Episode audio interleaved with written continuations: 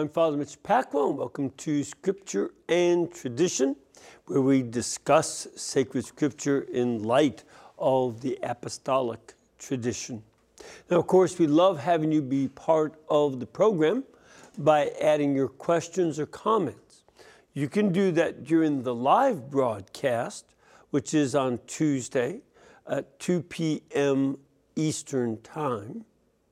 And you can, if you live in North America, you can call 1 800 221 9460. 1 800 221 9460. If you are outside North America, you can call 205 271 2980. Now, again, that's country code 1 205 271 2980. Now, of course, you can also send questions and comments via email by writing to scripture and tradition at ewtn.com or follow us and participate with the show on Facebook and YouTube. Today, we'll come to consider the resolution of the problem at the wedding feast of Cana, and through it, Christ's blessing of marriage. We'll also look at the first steps of the public ministry after St. John the Baptist is arrested. So that's what we're covering now. And we're using my book, Praying the Gospels. Jesus launches his public ministry.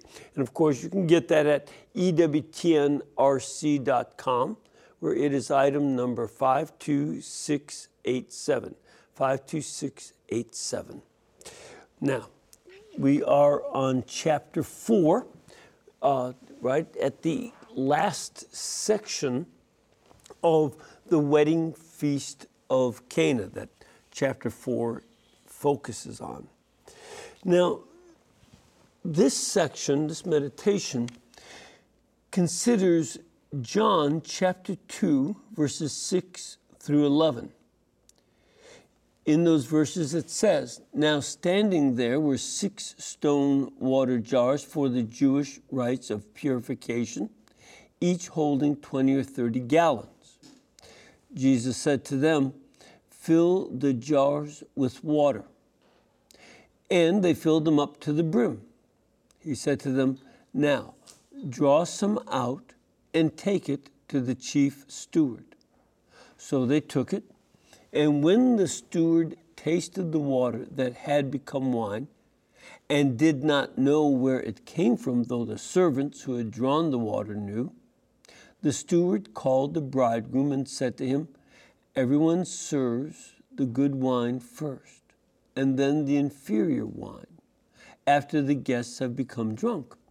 But you have kept the good wine until now. Jesus did this, the first of his signs, in Cana of Galilee, and revealed his glory, and his disciples believed in him. So, this is the section. Let's take a look at some of the elements of this. First, St. John mentions that there were six stone water jars for the Jewish rites of purification. In the Mishnah, which is a collection of rabbinic teachings that was collected between 135 BC and finally collected in 200 AD or so so uh, by uh, you know uh, Judah the prince, and it mentions in the Mishnah that unclean water may be rendered clean by contact with a stone vessel. So if you have unclean water, you can put it in a stone vessel, and that is considered a means of purifying it. You put it into a pottery vessel, it doesn't count and remains impure. And it's important to note that Jewish custom then and still now uh, requires washing of hands, washing of various vessels, um, and ritual uh, clean water in these stone jars would have been necessary, uh, especially at a large gathering to have so much. Uh, you see mention of this, for instance, in uh, the Gospel of Mark and also in Matthew, uh, Matthew 15 is where you find it there. And it discusses the importance of washing and how the Pharisees were very concerned that our Lord's disciples were not following the ritual practice of washing their hands before they ate. So that's why all this is there. And then we see after they, the servants fill the six stone jars to the brim, they render the water ritually clean, according with Jewish tradition. And yet, notice this the description of the miracle is very restrained. Very restrained. They don't mention, St. John makes no mention of whether it's white wine or red wine or rosé or something. Uh, there's no mention of the color and nothing about the notes that are found. some, some folks who are very good at wine tasting uh, will say, oh, I get notes of raspberry. in Them, I never quite understand that. But some people are very sensitive to these things. They're well trained in it. St. John and I were not, you know, so we were, we're in that. All that we see is that our Lord simply tells the servants to draw some water out and take it to the chief steward. And so they do. They obey his command. Now, this is in line with a number of miracles our Lord does throughout the Gospels when he tells people to go and do something and along the way they get healed, like the lepers, the 10 lepers, that he says, Go and show yourselves to the priests. And as they're going toward uh, the priests, they find out that they're cleansed of their leprosy. But they had to take those steps in faith. So also the, the servants have to do that. And at this point, the chief steward tastes the wine and is amazed because, it, and it really does make sense. If you have some really excellent wine, give that to people first. That'll be their first impression of the wine. And then anything else is, you know, forgot, you know, kind of forgotten because you've already tasted some and maybe had, you know, a bit of the wine. So the wine that you drink later will won't stand out as well. And that's what he has to go there. But this is something that astounds the chief steward, uh, so much so that he has to go to the bridegroom and say, you know, this is odd. You know, you don't usually serve the best wine last, but first. So that's something. And with this miracle, we also see that it concludes by saying that Jesus manifested his glory the issue of manifesting glory is something very closely allied to a point made earlier about it not being Jesus' hour. During his hour, from John 13 through 21, we see that Jesus' glory is manifested, and he wants that glory manifested. And this is not about our Lord being egotistical. Don't, don't think that. He wants His glory manifested so that people will be elevated by it. Just the same way that people are elevated and made better people by coming to enjoy beautiful music or great art. You know, that elevates us. And this is also the truth about Jesus manifesting his glory. When you have something that good, it raises you up as an individual. And so, in response to that, the glory that he manifested evokes faith from his disciples. That, as it says there, his disciples believed in him. The first time they believed in him. So, this is a beginning of their own act of faith. Now, it's not going to be their final act of faith by any means. They have a lot to grow in, but it is an initial act of faith. And we'll see as uh, the, in the Gospels, their faith continues to grow and it has its ups and downs. And then, even in Acts of the Apostles, it continues to grow so also we have to learn that our initial acts of faith are absolutely wonderful, but they're just a start. They get us into the relationship with Christ, but we have to deal with the ups and downs that, that take place.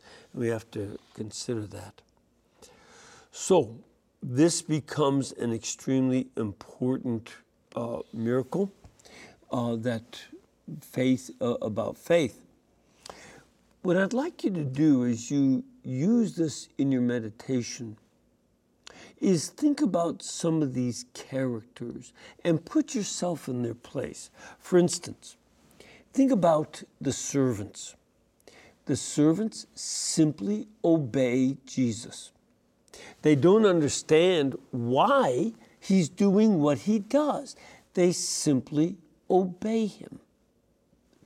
And then, as they obey, they do their part in the miracle. They don't do the miracle, our Lord Jesus Christ does.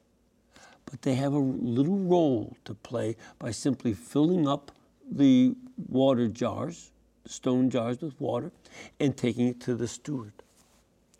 And think about times you may have been told to do some things you did not really understand, but you were simply told to do what you were told and play a role that you don't understand, but finish it off.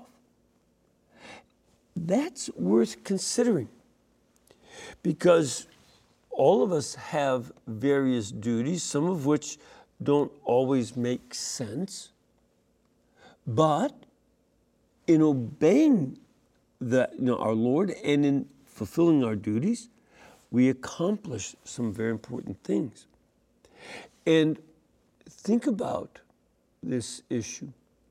Do you thank the Lord God for giving you the grace to obey and do the little part you're supposed to do?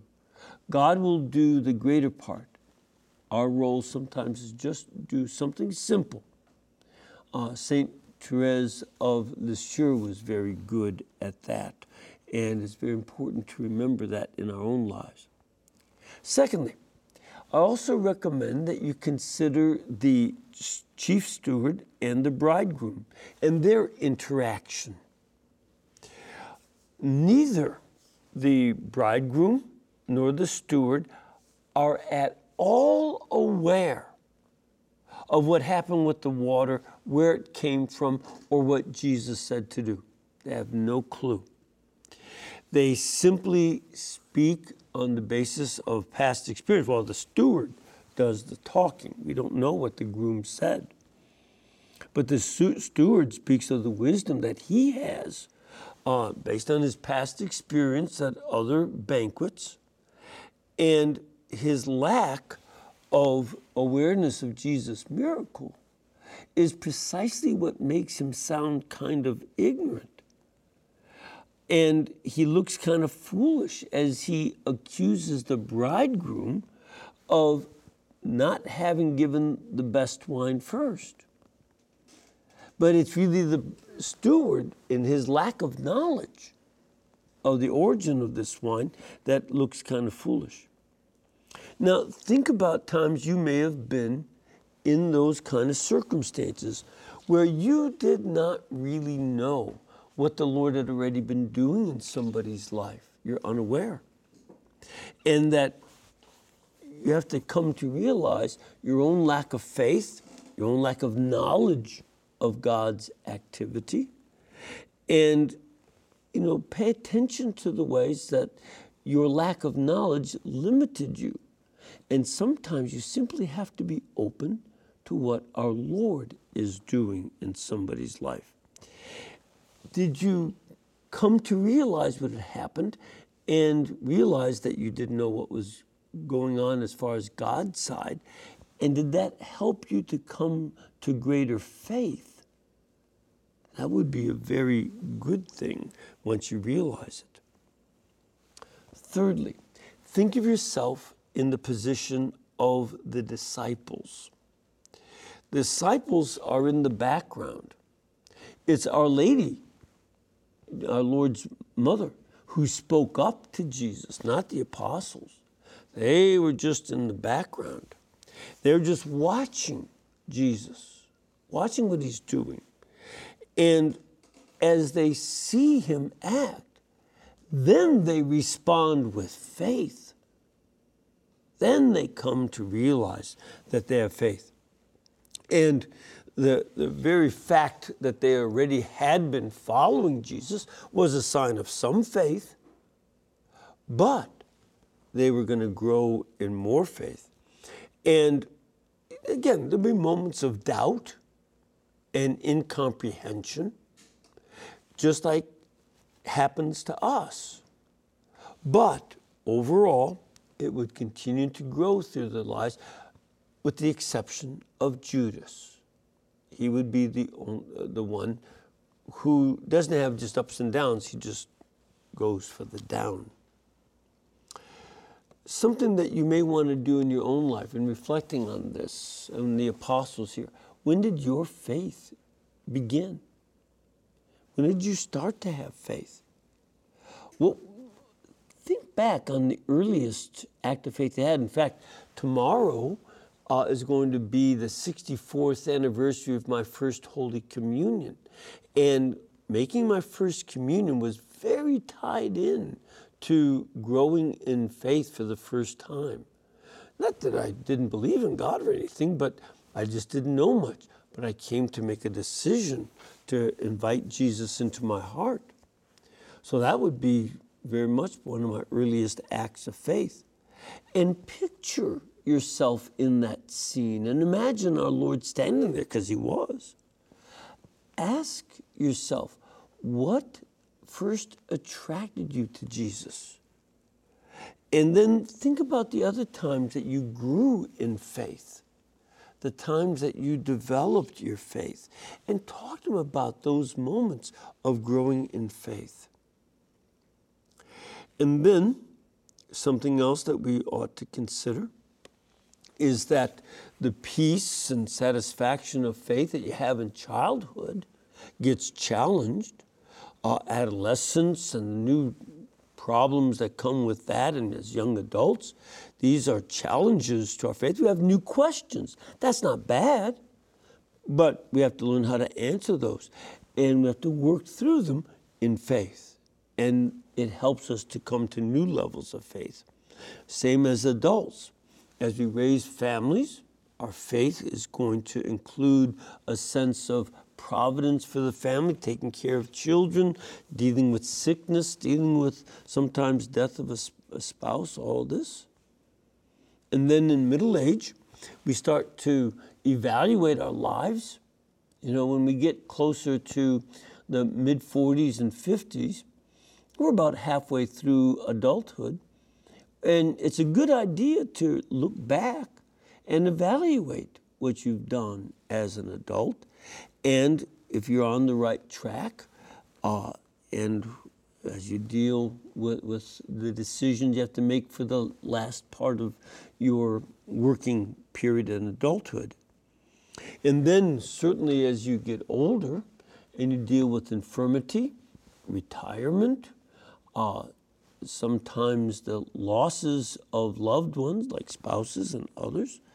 We also have to deal with the inevitability of our own death and come to a new level of understanding of our faith in light of that. And through all these stages, realize that, like the apostles, we have to keep growing in newer and deeper kinds of faith. And what I would urge you to do is consider how this is uh, a grace to keep growing in faith and just to ask our Lord to help you to grow with it and maybe conclude your prayer with uh, a Hail Mary and an Our Father so that your faith may grow even more deeply. All right, here's what we'll do then. We'll stop and uh, take a break and come back and take a look at how our Lord began his public ministry and his public preaching. So stay with us.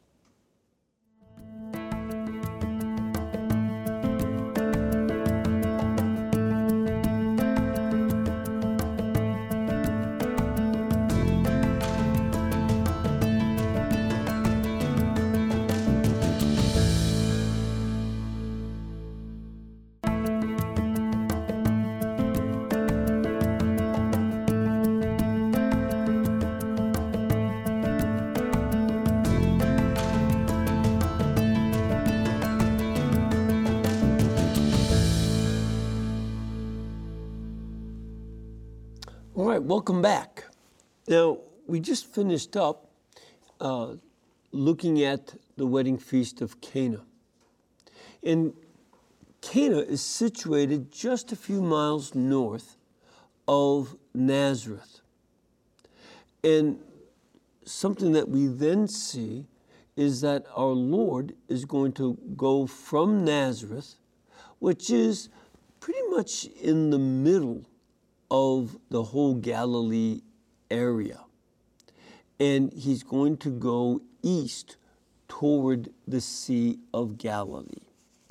And St. John doesn't mention that, uh, but he does, but St. Matthew certainly does. So we'll go back to the Gospel of St. Matthew, chapter 4, verses 12 to 16. It says in Matthew 4, verse 12 Now, when Jesus heard that John had been arrested, he withdrew to Galilee. He left Nazareth and made his home in Capernaum by the sea in the territory of Zebulun and Naphtali, so that what had been spoken through the prophet Isaiah might be fulfilled land of Zebulun, land of Naphtali, on the road by the sea across the Jordan, Galilee of the Gentiles. The people who sat in darkness have seen a great light. And for those who sat in the region and shadow of death, light has dawned. So, first of all, we see that Herod Antipas arrested John the Baptist. Herod Antipas was one of the sons, one of a number of sons by Herod the Great, who were named Herod. So Herod liked his name so well that he named a number of his sons uh, Herod, and they named some of their sons Herod. Um, and with the arrest of John the Baptist, which is recorded, by the way, in Matthew chapter 11, verse 2 and 14, verse 3 to 4, it's also mentioned in Mark 1:14 and 6:17 and in Luke 3:20. And the same message is true in each of these gospels. St. John doesn't mention this so much, um, but uh, the other three do. And this is a way to show that the ministry of John the Baptist is over and the ministry of the Messiah now began. So this is why there's a start. Now, the arrest of John the Baptist is known not only from the New Testament, but also from the Jewish historian Josephus, Flavius Josephus. Josephus wrote that Herod had imprisoned John in a desert fort called Makawar. Makawar. And uh, uh, I think in Greek they call it Machaerus, but today in Jor- Jordan, uh, you can still go there, by the way. Yeah, it's still there. And you can go and see where most likely the prison cell was and where the royal court would have been. Um, why did he take him all the way into that desert region east of the Sea of Galilee? Excuse me, east of the Dead Sea. It's straight east of the Dead Sea. Um, because that way the crowds would not be close and nobody could try to set John the Baptist free. Uh, you couldn't get enough of a crowd out there because nobody lives there. It's really, really deserted and barren. So, uh, and it's also quite defensible place. It's a fort that uh, Herod had built a lot of forts. So that's why Herod the Great had built them. Herod Antipas was using it. And we see that our Lord, well, Herod Antipas put John to the southeast in the desert Jesus goes to, straight north to Galilee, not to run away from Herod Antipas, but in order to embrace his mission. And in the context of embracing his mission, the you know Saint uh, Matthew quotes Isaiah 9 verses 1 to 2 where it says uh, there will be no gloom for those who were in anguish. In the former time, he brought into contempt the land of Zebulun and the land of Naphtali. But in the latter time, he will make glorious the way of the sea, the land beyond Jordan, Galilee of the nations. And the people who walked in darkness have seen a great light. Those who lived in the land of deep darkness, on them light has shone. Now, when you still uh, if you take the road that goes north from uh, Nazareth to Cana, and then when you get to Cana, you take a turn to the east, it'd be a right turn, and you go along this road that takes you right to uh, the, the Sea of Galilee and the, the city of Tiberias. And that road goes right through two valleys one of which is the Valley of Naphtali, great place for growing grain, and the second is the Valley of Zebulun, also a wonderful place for growing grain. You also pass by the horns of Hattin, where the Crusaders lost their decisive battle to Saladin uh, in the Crusade period. And when Isaiah spoke that prophecy, it was because the Assyrians had invaded northern Israel back in 734 to 732. That was the darkness that was there. And then, much later, a group of Itureans who were Gentiles also came into the Galilee. And the, the, they were forced by the Jewish king, uh, Judah, Judah Aristobulus, in 104 to become Jewish. And these Itureans um, had been pagans, but to stay in the land, they either were going to stay in the land and become Jewish or they had to leave. But because they were forced to become Jewish, other Jews kind of looked down on them. I mean, you see that later on uh, when uh, our Lord is at the high priest's house and they say he's a Galilean and things like that. So that's part of it. And there were also the darkness that came from the Roman oppressors living there. The capital of the Roman province was Sepphoris. And that was just about a mile and a half away from Nazareth. So you know, he'd be going through that whole region. Also, these the, the uh, Israelites who used to live there were part of the ten lost tribes. So, when we think about the quotation of this prophecy from Isaiah chapter 9, and this darkness in Galilee that persisted for generations uh, in different epochs, whether during the time of the Assyrians or the Itureans uh, intruding there, or the Romans. All this is seen as darkness and the shadow of death. And think about that in terms of many other periods in history. You know, a lot of times people uh, don't like to apply this to themselves because, especially in the modern world, we have an idea that we are modern, we have science, we have reason. And we're way beyond, you know, ignorance and superstition and barbarity. But I ask you to take a look again at the modern world and see that there are shadows of death that come upon us. Think about how nations rejected God and put nationalism ahead of God. That's what caused World War I. People put racism ahead of God and made race their God. That was Hitler and the Empire of Japan. Other times we see that people take ideas like communism and they try to make that their ideal.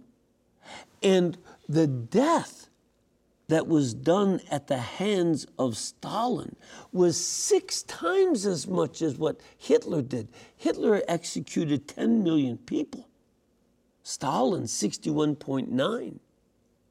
Hitler killed 10 million, but Mao Zedong, about 90 million people. This is a horrendous kind of thing. And that's why in the 20th century, secular governments, and especially atheistic governments, had killed 304 million people in war and in uh, genocide. So the darkness remains. And many of you saw the news of people so rabidly committed to dismembering babies in the wombs of their mothers, that they were at churches protesting. I saw one sign when Senator Schumer, Schumer was objecting to the Supreme Court overthrowing uh, Roe versus Wade, and it said there abortion is a Catholic view. No, it's not. It's a mortal sin one of the sins that cries out to heaven. And the barbarity of killing in the womb, and then the barbarity of saying, this. I saw in another sign, abortion is a gift from God. The God of this world, who's Satan, but not the God who made the world. These folks are rabid, and we see this darkness.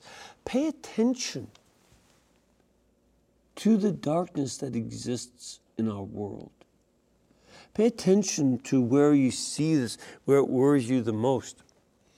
And I ask you to picture Jesus walking into these situations of darkness as the new light of the world.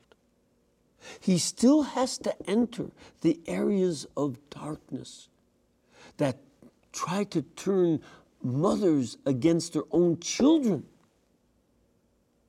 These are areas of darkness. Picture our Lord walking into abortion clinics and that He loves the babies in the womb. He loves the mothers that are under such stress that they're willing to abort their children. And He loves the medical staff and sometimes non medical staff who are at the uh, abortion clinic trying to kill those children and push towards it.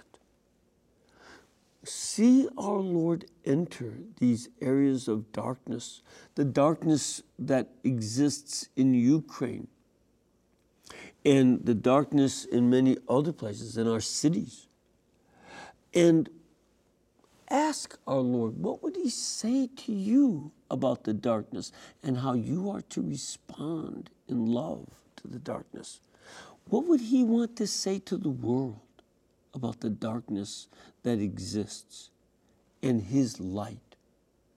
Ask our Lord that and speak to Him as He, because He still wants to come into our darkness as much as He did into the darkness of the terrible situations uh, of His own day. Okay? All right. Let's stop there.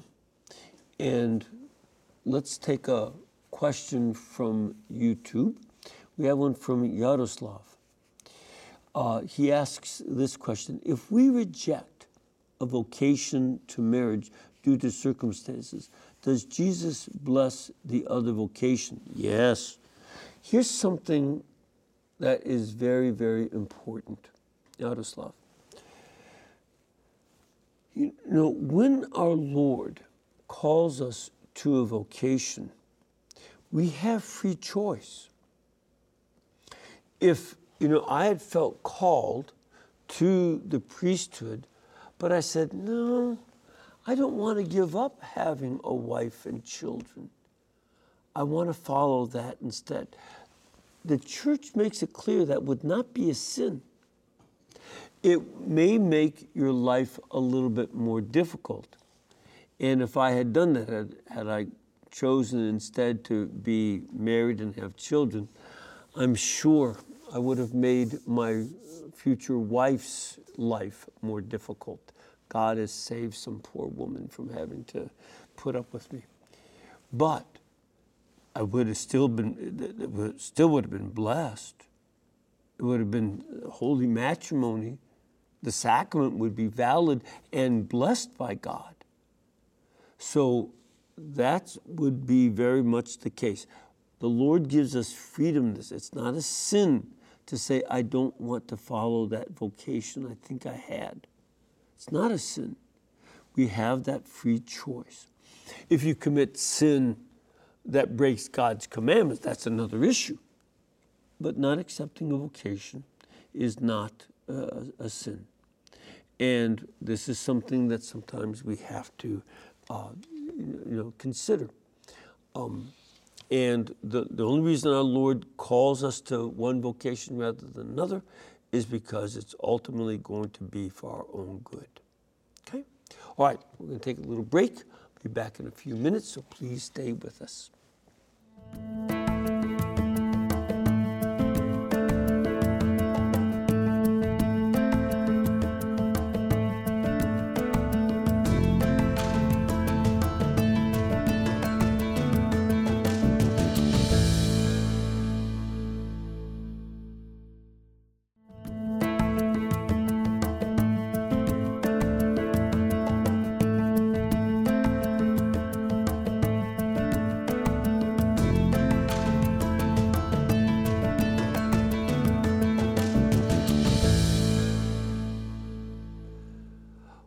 Right. First of all, I want to invite you to join me tomorrow night at 8 p.m. Uh, for EWTN Live. We'll be talking with Father, Father Gerald Murray from the great city of New York about the storm of doctrinal confusion and worldliness inside the church and how we can calmly navigate through these crises, having confidence in God and God's unfailing providence. That'll be a very important thing. And then I also want to mention something. Um, I received, uh, I went to be the commencement speaker over at Ave Maria University. They gave me this doctoral hood and uh, an honorary doctorate with that, which is very typical of universities. And I mentioned it partly because I was just so impressed with the students they, uh, they the, the, graduates and also the undergrads and various grad students that I met uh, who are still studying and the faculty.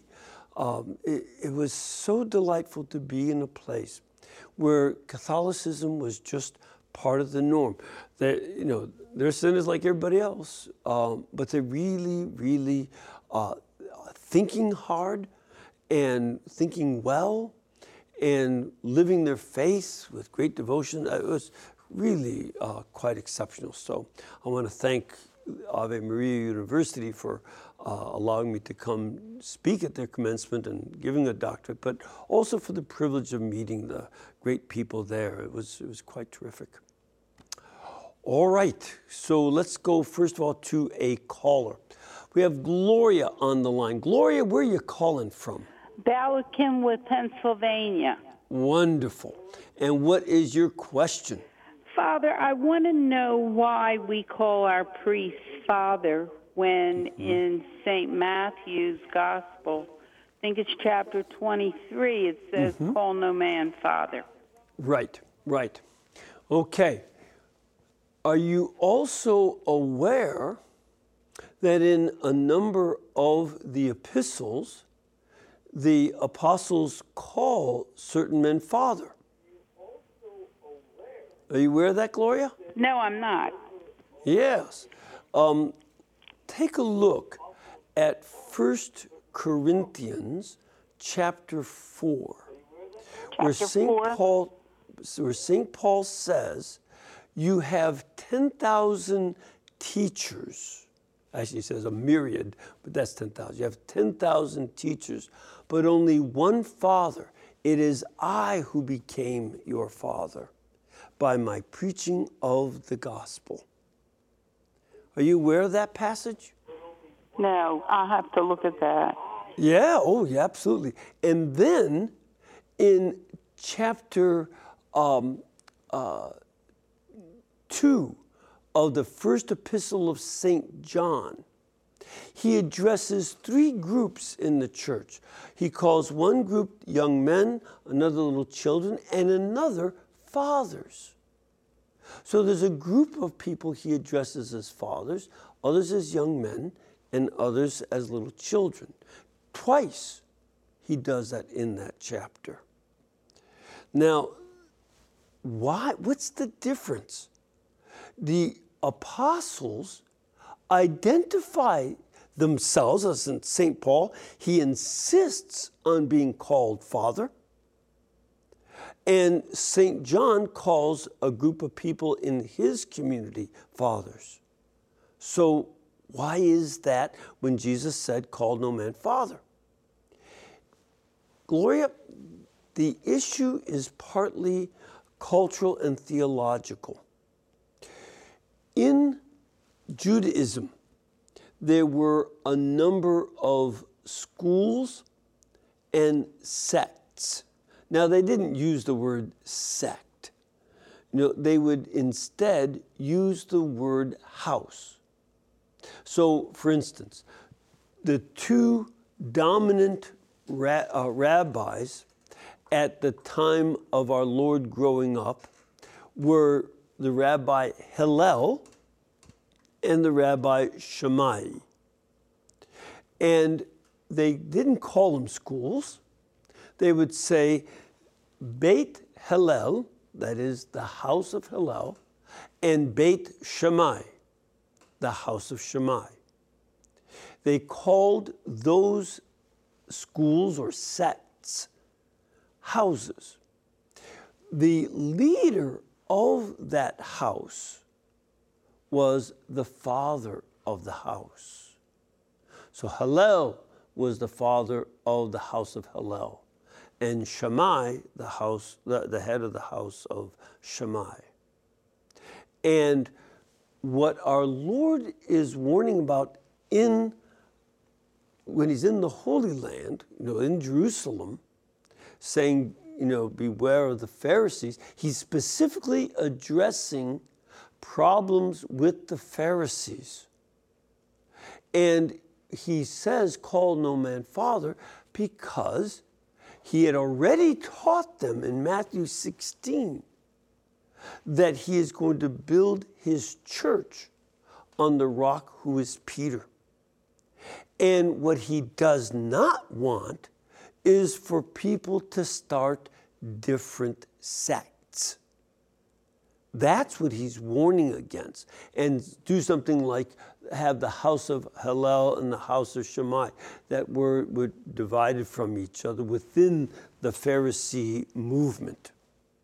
That's what he's warning of there. But St. Paul was writing to the Corinthians, who were Gentiles, and they didn't have that background. So when he insists on being their father, he's insisting that by his preaching of the word, he has brought them to birth in Christ. He has generated them in Christ. And just, just like a father who gives the seed so that a child can be conceived, so also, uh, by analogy, St. Paul gave the seed of God's word. Our Lord and the apostles often speak about this, the word of God as being like a seed that germinates inside of us. And they put that seed into the hearts of people and brought them in as their spiritual children. That's why St. Paul insists on being called Father.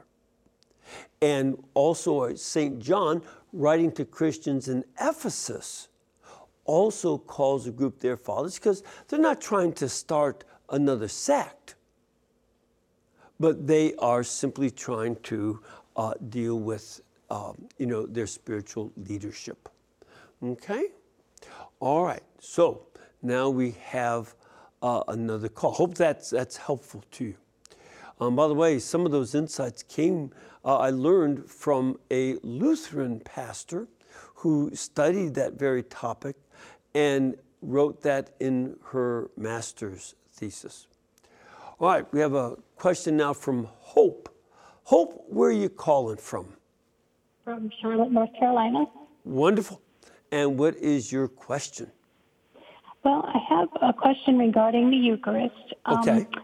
I'm a convert. I went through RCIA several mm-hmm. decades mm-hmm. ago, mm-hmm. and um, the uh, pastor that, uh, or the priest that that uh, taught the classes, um, was he really did emphasize the importance of the Eucharist, and mm-hmm. he spoke about both the host and the receiving of the chalice, and it was offered at every mass. Um, some people would take the host and not the chalice, but it was mm-hmm. offered to anyone who wanted to receive. And then I've moved several times since then, and I've been in different parishes that um, do the same thing. They they sure. offer the chalice as well as the host. But um, mm-hmm. uh, several years ago, I started attending um, a church, and they don't offer the chalice at all to anyone. Mm-hmm. Right. And um, only the priest. And I spoke to the priest about it, and he his answer to me was basically it was inconvenient to try to offer the chalice to everyone. Mm-hmm. Um, although there was another priest uh, that also was there, and he used intinction, where right. he would pick up the host and dip it in the chalice, right. and then put it on our tongue, right. and say "Body and blood of Christ." But when they put the host on your tongue, they just say the body of Christ. Mm-hmm. And it wasn't until a few years ago uh, when I was asking the priest, he says, well, the body, blood, soul, and divinity is in the host. But we were not, I was never taught that in the RCIA yes. class that I went through. So right. I'm just a little bit confused about. Right. Um, it was so emphasized uh, back during my formative years as a new Catholic. Mm. And then now, as an elderly Catholic, um, I, I get a little frustrated that it isn't even offered anymore. Well, and quite frankly, um, it may be a good while before people will be able to, uh, maybe even years before uh, the, the, the precious blood is offered to people from the chalice because of the, the, the COVID. So this is uh, very important. You have to keep in mind that even if you got the tiniest fragment, I, will never forget meeting a Jesuit priest uh, who had been a prisoner in China. And his mother smuggled hosts and wine into him. She put it in a host in between Necco candy and sent it to him. And he was able to offer Mass. And he would break it into tiny fragments so that he could give a tiny fragment to each priest. But he could only give them the host, of course. And he would use the cap of a medicine bottle for his chalice. That's all he had. And I'm sure that our Lord considered that very precious, given the suffering. But you still received the whole of Christ, even with the tiniest fragment of either the body of Christ or his precious blood and you don't get any less of Christ by receiving only one species or even the tiniest fragment of it. So that's very important. Uh, not to be nervous about that. I, at my parish, we do uh, Eucharist, we distribute Eucharist by intinction um, uh, because it's Eastern Rite and we do that. But that would be something um, that more parishes may consider. But the, going back to receiving from the chalice together, that's probably not going to happen for a long time. That's why they stopped in the first place. It's because of plague, you know. So that's what we got.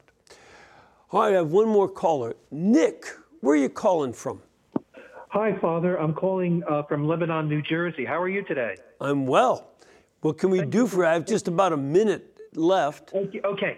What are your thoughts about the series The Chosen? Are we allowed to watch it as Catholics? And what do you think about the portrait of St. Uh, Matthew? Yeah, um, here's, here's what I say. Yeah, it, it's got a lot of good things in it. Now, you also have to keep in mind, it is not using uh, some of Catholic theology, and there'd be a few, uh, a couple episodes, especially the one on the Nativity, that is not quite uh, Catholic doctrine at all. Um, it, it, would be st- fairly standard evangelical uh, Protestant understanding of the Blessed Virgin Mary. But most of these are very good. So if you have a good sense of your own Catholic faith, you could watch and say, oh, okay, they've gone, you know, I see where they've gone to their own doctrine on this and saying more than the text warrants. But there is much good, mostly good, the vast majority of it is quite good. And I, hope, in fact, that we may even show many of those episodes here on EWTN. I want to interview uh, the folks from that uh, but there was a problem doing that before. We'll get to, to them eventually. Um, so yeah, no, it's, it's very good, very good. Just keeping on a couple points here and there. Sometimes you'd have Catholic theologians even worse on some of those same points. All right, let's uh, pray and ask Our Lady of Fatima to bless the people of Russia and Ukraine so that they might turn to her and through her turn to Jesus Christ and find peace in their hearts. And may the Lord bless all of you, the Father, Son, and Holy Spirit. And please keep us between your gas bill, electric bill, and cable bill, and we'll pay our bills too. Thank you.